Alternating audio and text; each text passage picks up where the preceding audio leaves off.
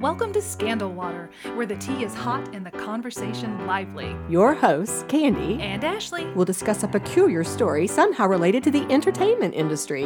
This podcast might not change the world, but it just might satisfy your thirst for an intriguing tale. Oh, it's that time of day. Tune in and hear what the ladies say. It's time to bend your ear when the silver screen appears.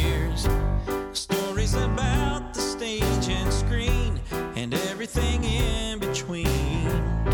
So come on and join the fun. The curtain opens in three, two, one. Stories and scandal water, it's where you need to be. Stories and scandal water, let's pour you a cup of tea. Hello, Candy. Hey, Ashley. How are you today? Cold? It Well, is not, not in so here, just out there. It's very cold outside. we skipped fall and went straight to winter, as per usual. Sleet always helps. Oh, gosh. It's nice to have a, you know, a brisk wind and some mm. wet sleet. Oh, yeah. yeah, wonderful. Well, you know what though? It does set the mood because we are doing another holiday episode. Yes, we are. today, Hooray for this holiday. One is unusual. Okay, I'm, very kind of excited. I, I kind of knew the other the other ones that we did, but I don't know this one. Well, I think you're gonna like it. All right, but it's a little different. Okay. As is the warm up, the little opener that we're going to do. Okay. Mm-hmm. So we're gonna do a little free association, a la Carl Jung. You Mm. Oh, know. boy. Okay, but we promise not to psychoanalyze you based on your answers. so no pressure. As you guys know, the word association game or whatever it's called works like this. I'm going to say a word or a phrase and I'm going Mm-hmm. to ask Ashley as quickly as she can right off the top of her head Okay. to give the first word or phrase that comes to her mind. Okay. All right, are you I'm ready? ready. Okay. Turkey, Dressing. ghost. Busters. Okay. Sorry. Holiday tradition, Rudolph.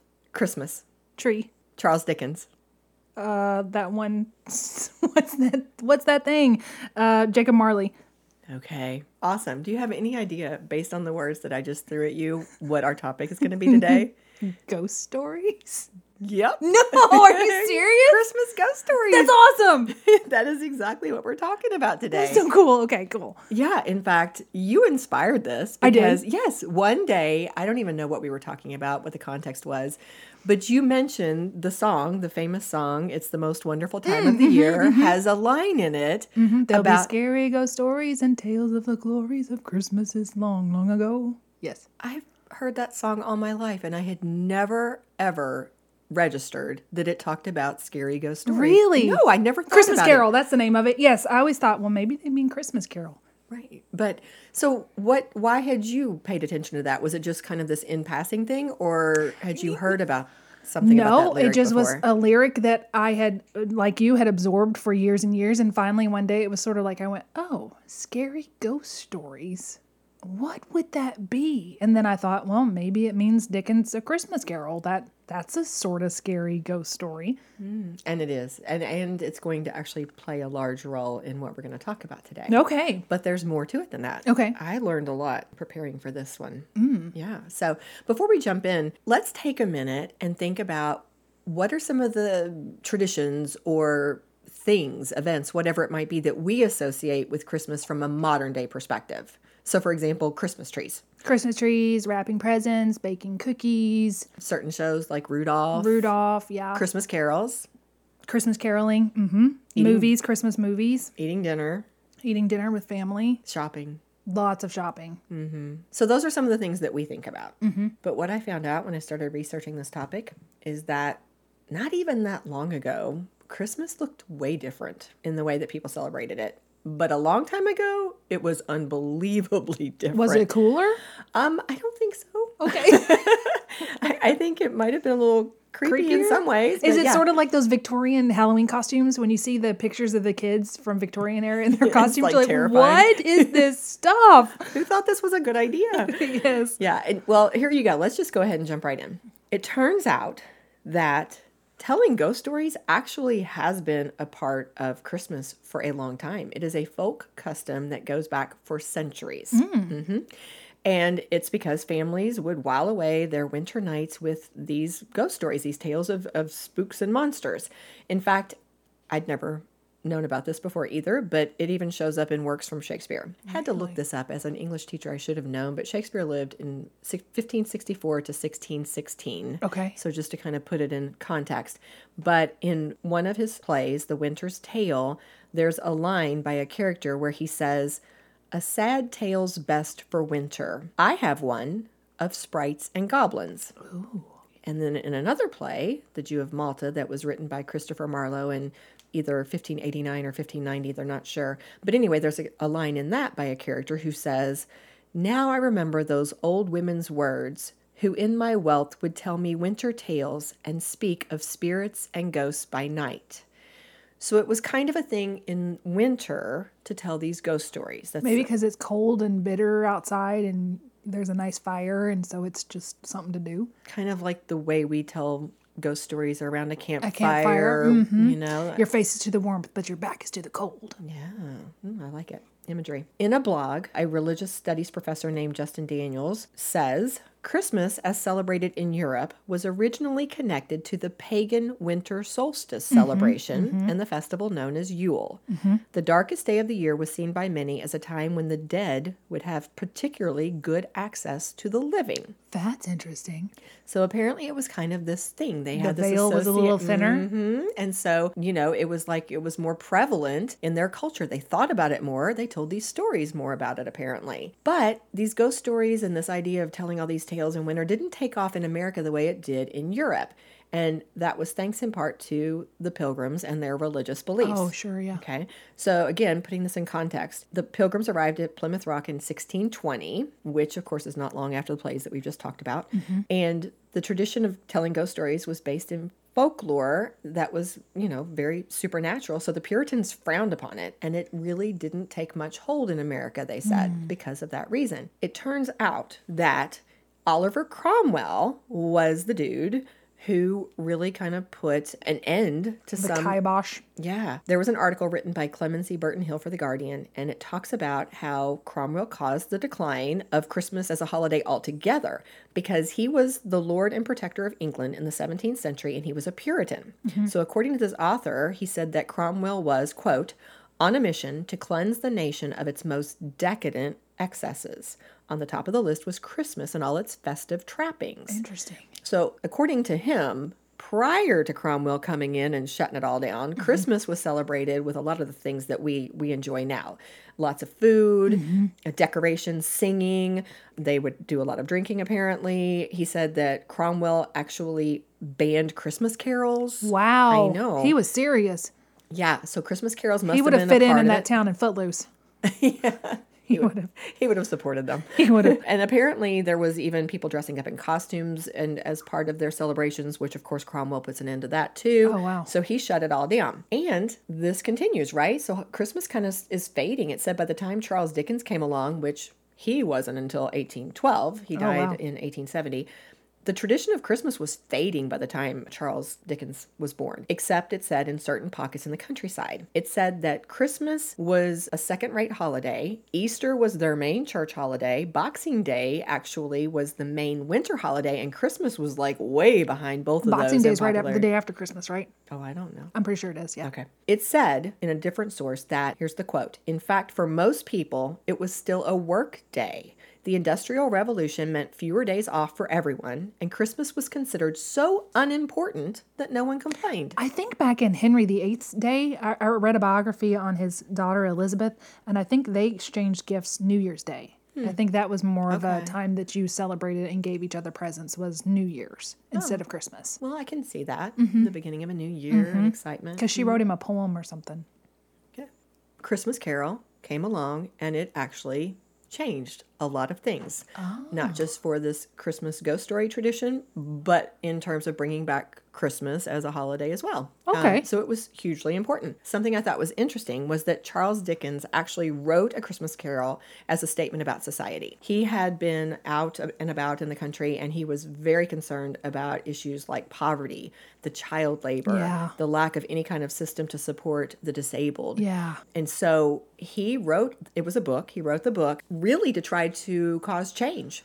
Tiny Tim would have been the child labor kind Absolutely. of, and the disabled too. And I can't remember the details, but he based Tiny Tim on a real child mm. that he knew who was mm-hmm. disabled and did not get help and died. Oh, And so that was who he based Tiny Tim on. But it said that in a there was a Time magazine article entitled How Charles Dickens' A Christmas Carol Changed the Way the Holiday is Celebrated. It said that when Charles Dickens pitched his book to the publishers, they couldn't understand why anybody would be interested in the idea. Christmas was unimportant. that's how unimportant it was. Yeah. Apparently, Charles had some foresight. He had noticed that Christmas was making a little bit of a comeback because just Santa? recent well, no, actually No? it said that Queen Victoria had recently Oh, yeah, yeah, married. yeah. Do you know what I'm talking about? Well, the Christmas trees, they started Yes. using Christmas trees, and that really brought Christmas trees back into people's lives. Yeah. Exactly. She had married the German Prince Albert and he they brought the Christmas tree over from Germany and it brought back this idea of oh this festival is a time for families and celebrations and so people were starting to to think about it Yeah. more and so he was like a forerunner of that he saw it coming and he managed to put his book out there. The publishers were not great though. In fact, in order to get the book published, Charles Dickens had to put in some of his own money because they wouldn't cover all the costs. He was not a fan of his publishers. I don't blame him. Of course, the book was published on December 19th, 1843, and it was a massive success. Ah. And I mean, we know now it's probably the most famous Christmas story of all time. Right. And as we've said, it is a ghost story. Yeah, yeah. So, as we all know, here's a quick summary. It's about a miserly man named Ebenezer Scrooge who on Christmas Eve is visited by four spirits. The first one is his old business partner, Jacob Marley, and then there are the ghosts of Christmas past, Christmas present, and Christmas Christmas. future. yeah, Christmas yet to come. And of course, through the course of these encounters, he comes to realize how his selfish, heartless attitude toward others negatively affects them and he decides to change his ways. Right. Okay. Well, as luck would have it, the publication of his book, A Christmas Carol, occurred right around the same time as the invention of the commercial Christmas card. What luck. It, it's. I thought this was fascinating. Apparently, I didn't dig into this, but it sounded like the tradition was that at Christmas time you had to write these big long Christmas letters, Oh, and that was oh, something yeah. that everybody did. Okay. And so this one fellow decided he didn't have time for that. He was too said- busy. He said, just have a good holiday. And he invented the Christmas card. And of course, everybody was like, hey, save us a lot of letter writing. We You see a this. need and you fill it. right. But with the book coming out around the same time as the Christmas card, and then it kind of coincided with these 19th century businesses who were looking for the idea of creating a new holiday because it meant money Right. and meant income. Right. So all of this together caused Christmas to kind of see a resurgence in Britain. And with it came the ghost stories hmm. because his book was so popular and it incorporated that. Other writers were in on this as well. We had people like E.F. Benson, Algernon Blackwood, J.H. Riddell, and then later in the 20th century, A.M. Burrage and M.R. James. But Charles Dickens is the guy that they give the credit for keeping this tradition of ghost stories at Christmas time alive. He's a granddaddy of them all. He, yeah, he's the one. And one source literally said that while other Victorian writers might also have been doing it, it was really Charles Dickens who popularized the notion of telling ghost stories on Christmas Eve. that is really cool. Yeah. So one way he did it through his writing was I didn't know this, but apparently Charles Dickens edited magazines for decades. Hmm. So he would know how to write chapters and make Oh, people yeah. want to tune, tune in for more. Absolutely. He knew how to do serials, but he also knew how to up the readership at the ah, holiday time. okay. He would put out these little special Christmas specials, right? So one of his magazines was Household Words. That one ran from 1850 to 18, 1859. And then after 1859, his magazine was all the year round. In his Christmas publications, Charles's? magazines, Okay. they would put out Christmas stories that featured, you know, uh, that ghostly element, Uh-huh. not just a Christmas Carol, but also certain works, other works like one was called The Chimes, one was called The Haunted Man, both of which also feature an unhappy man who changes his ways after visitation by a ghost. Are those available? Oh, I'm sure they're out there somewhere. So his publications didn't just tie to winter. They weren't just winter themed. They explicitly linked Christmas and to ghost stories, to, to these ghostly events. In one of his stories called The Seven Poor Travelers, which was written in 1854, he even said straight up, Christmas Eve is the quote witching time for storytelling. Oh. Yeah. So with that in mind, Ashley, Uh huh. I have rounded up one of Charles Dickens' stories. Oh, cool. This is called The Story of the Goblins Who Stole a Sexton. That is a very specific title. yes, it is.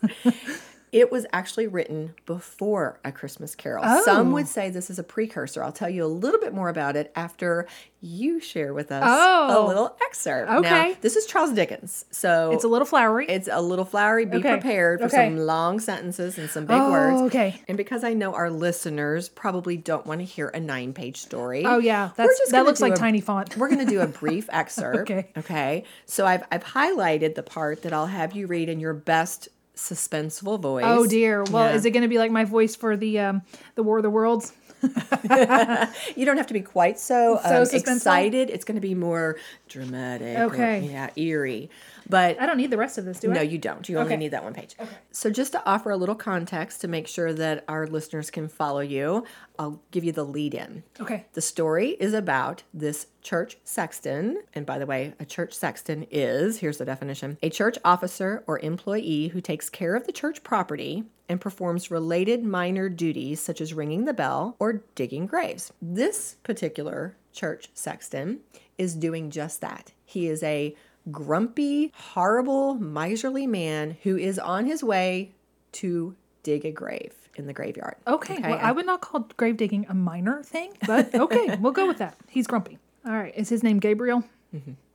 As Gabriel walked on and the voice drew nearer, he found it proceeded from a small boy who was hurrying along to join one of the little parties in the old street, and who, partly to keep himself company, and partly to prepare himself for the occasion, was shouting out the song at the highest pitch of his lungs. So Gabriel waited until the boy came up, and then dodged him into a corner, and rapped him over the head with his lantern five or six times to teach him to modulate his voice. And as the boy hurried away with his hand to his head, singing quite a different sort of tune, Gabriel Grubb chuckled very heartily to himself and entered the churchyard, locking the gate behind him.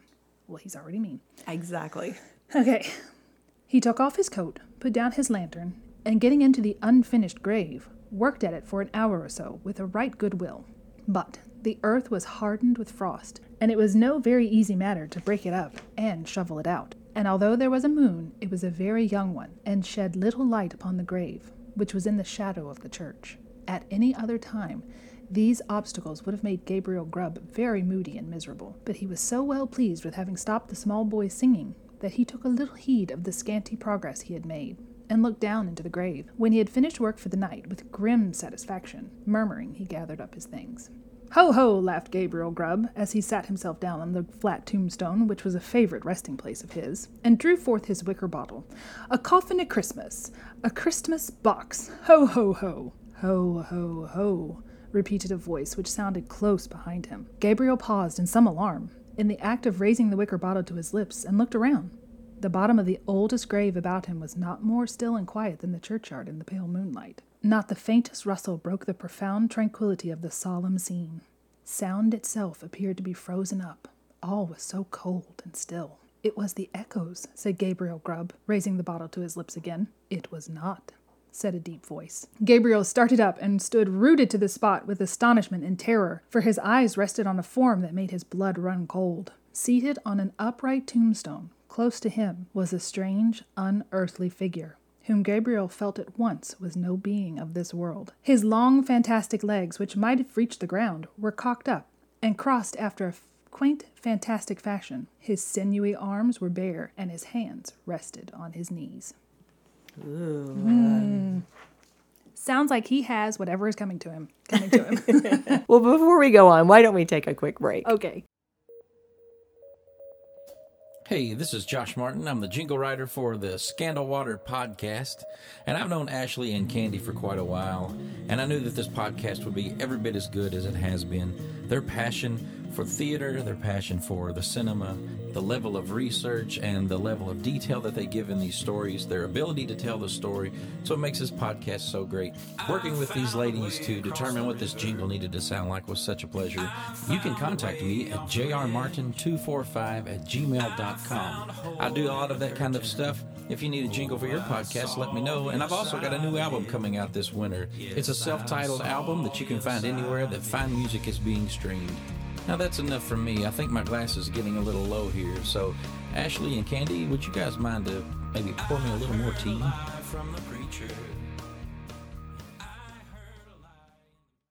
As I said, this was a precursor. This was about, I believe, seven years before A Christmas Carol was published. Mm-hmm. And so some think this was almost Charles Dickens playing with the idea Yeah. that ended up turning into A Christmas Carol Yeah. because, spoiler alert, the sexton ends up learning his lesson and becoming a different fellow because of his encounter with these goblins in Mm. this churchyard. Mm-hmm. And he is very much an Ebenezer type character at the beginning. Does he go and story. apologize to that little guy? I don't believe he ever goes and finds that little boy, but he definitely gets his comeuppance. Good. And learns his lesson. Okay. Back to the point. Dickens made this such a regular part. I mean, every year he was putting out these Christmas stories, and it helped to, again, not only popularize Christmas, but this tradition. Did he call it specifically Christmas stories? Do you know? Or was it a different term? referenced it. Okay. But yeah. Dickens helped make the practice of telling scary stories at Christmas so common that a humorist named Jerome K. Jerome wrote in his 1891 collection called Told After Supper that, quote, whenever five or six English speaking people meet round a fire on Christmas Eve, they start telling each other ghost stories. Hmm. Nothing satisfies us on Christmas Eve but to hear each other tell authentic anecdotes about specters. It's a genial, festive season, and we love to muse upon graves and dead bodies and murders and blood. They would have fit right in with the true crime movement of today. See, it's so totally wild. normal that we're fascinated that's by it. these That's things. it. Oh, I have a. Oh, okay. I have an update for you. Okay, this is totally. This is taking a ninety degree degree turn real quick.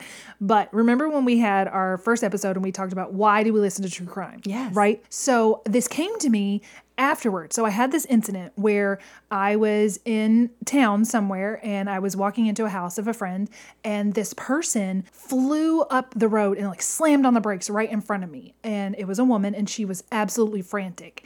And she said, "Have you seen my dog?" And she held out her her um, a picture on a phone or something. And I started to walk toward her car and all of a sudden in my mind it went stop. And every true crime I had ever heard in my life just automatically made me literally stop in my tracks. Turns out she was a normal person. Okay. But can you think of that situation? You just this woman is frantic. She comes up in a van, has she had a dog with her, but she said, "Help me, can you help me find my dog? Here's what it looks like." And she holds out this phone. What if I had walked toward her Right. Mm-hmm. and someone had been in that? So that was just a sidebar of that's why we listen to true That is crime. we That listen- is why we listen to true crime because it saved me from a completely fine situation.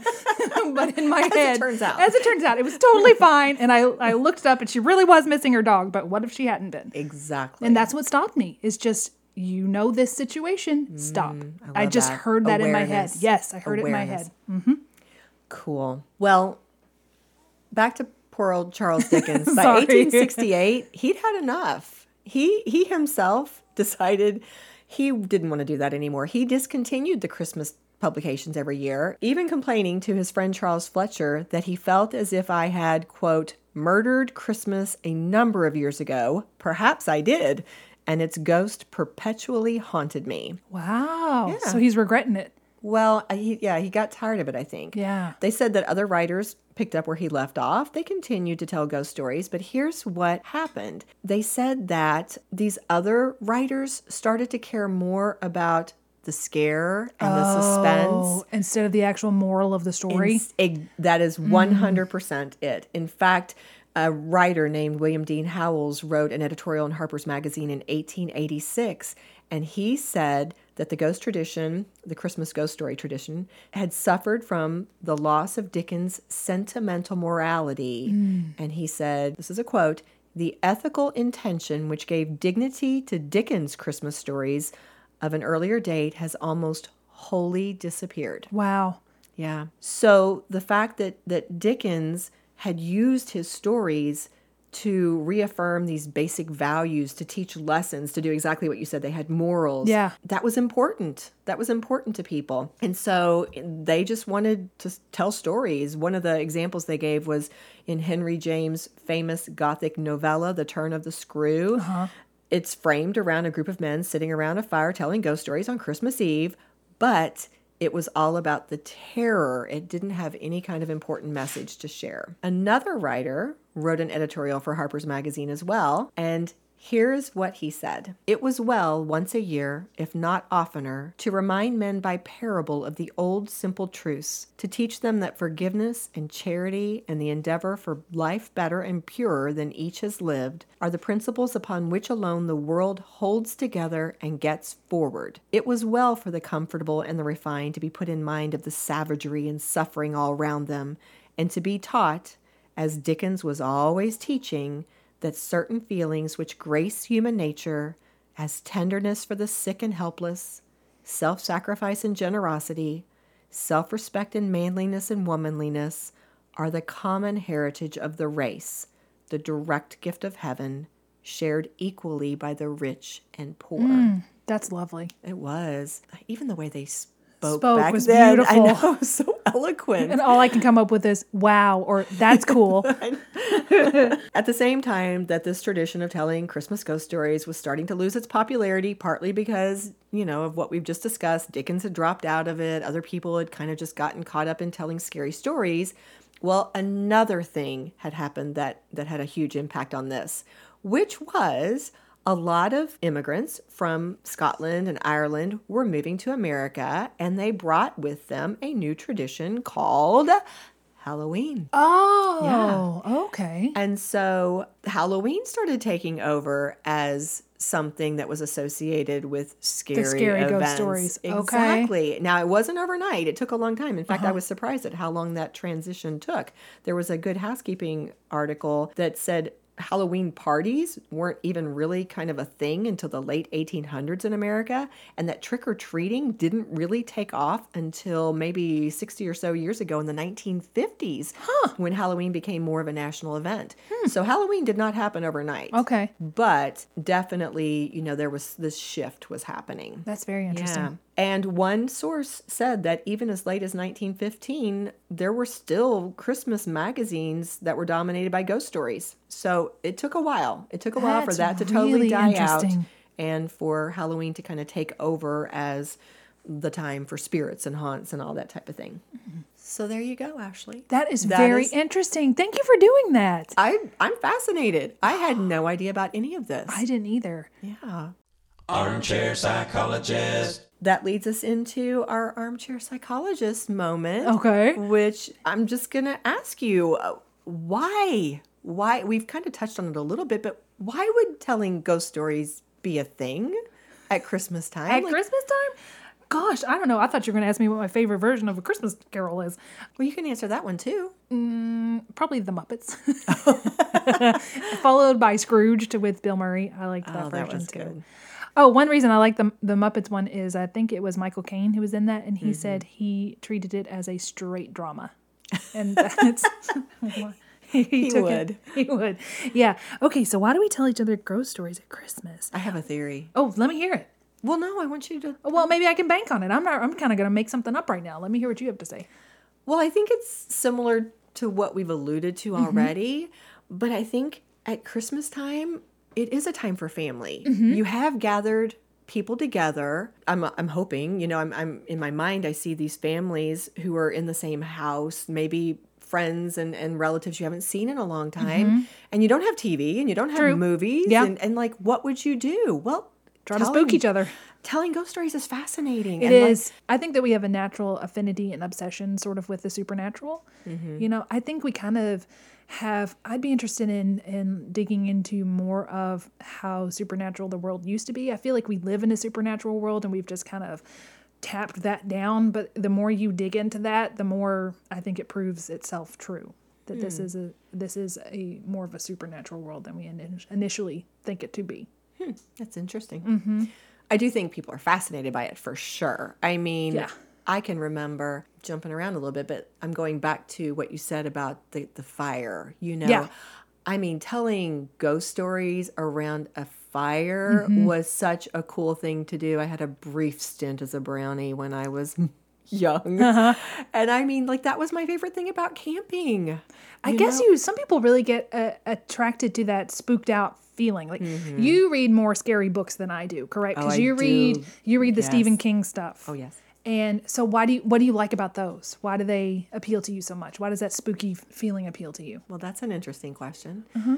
I think it's the adrenaline, Mm-hmm. the the empathy with the characters and being able to put yourself in their shoes, yet you're totally safe. Right. It's like you get to experience these situations that are just terrifying or mysterious and or suspenseful but you're cuddled up in this warm bed and you get to experience it secondhand and it's just Is it sort of like living vicariously, adventurously, or it's something but it's also something you quote unquote know would never really happen to you? Well, I'm sure that knowing that you're safe and that Yeah. you hope it's never going to happen to you Yeah. definitely makes it much more appealing. But yeah, I think I think the best writers and or storytellers Mm-hmm. are the ones who make you feel like you're there and that you are in that Mm. Experiencing it. you're experiencing it. You're in that story, living it Mm-hmm. with the main characters. And so that's what What is your favorite spooky story? Let's do some association. Let's turn let's turn them tables. goodness. when I say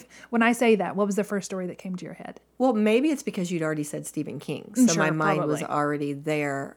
But I mean, some of the classic Stephen Kings are just so creepy. Salem's Lot, And what's that about? vampires. Ooh. Yeah. The Stand, And what's that about? Pandemic that wipes out. Oh dear. it wipes out the world but then there's also there is a supernatural element there's kind of the forces of good and evil Uh-huh. Okay. and yeah it's it's a big it's a it's an epic novel there there are so many Mm-hmm. but it is fascinating because you just get drawn into them and i think uh, there is something with that adrenaline Mm-hmm. Yeah, you know i mean yeah. I, i'm sure it's something with the what is it that what is it that gets released the epinephrine or whatever that chemical Endorphin? is yes thank you Endorphins. the endorphins i'm sure it's something to do with that It has to be. And I guess, like I said, it's because our lives too are fairly safe Mm-hmm. and predictable. And we're not going to be in these kind of adventures. So you kind of feel the adventure through them. Now, I don't know about olden times. That that grave thing that we just read earlier, I hope that never happens. if it does, I would not sit there and converse with him. I would be halfway home.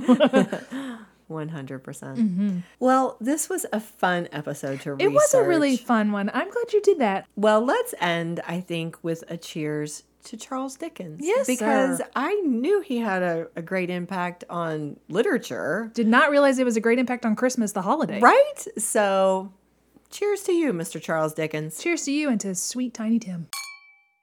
This episode of Scandal Water was executive produced by Candy Thomas, that's me, and Ashley Raymer Brown. That's me.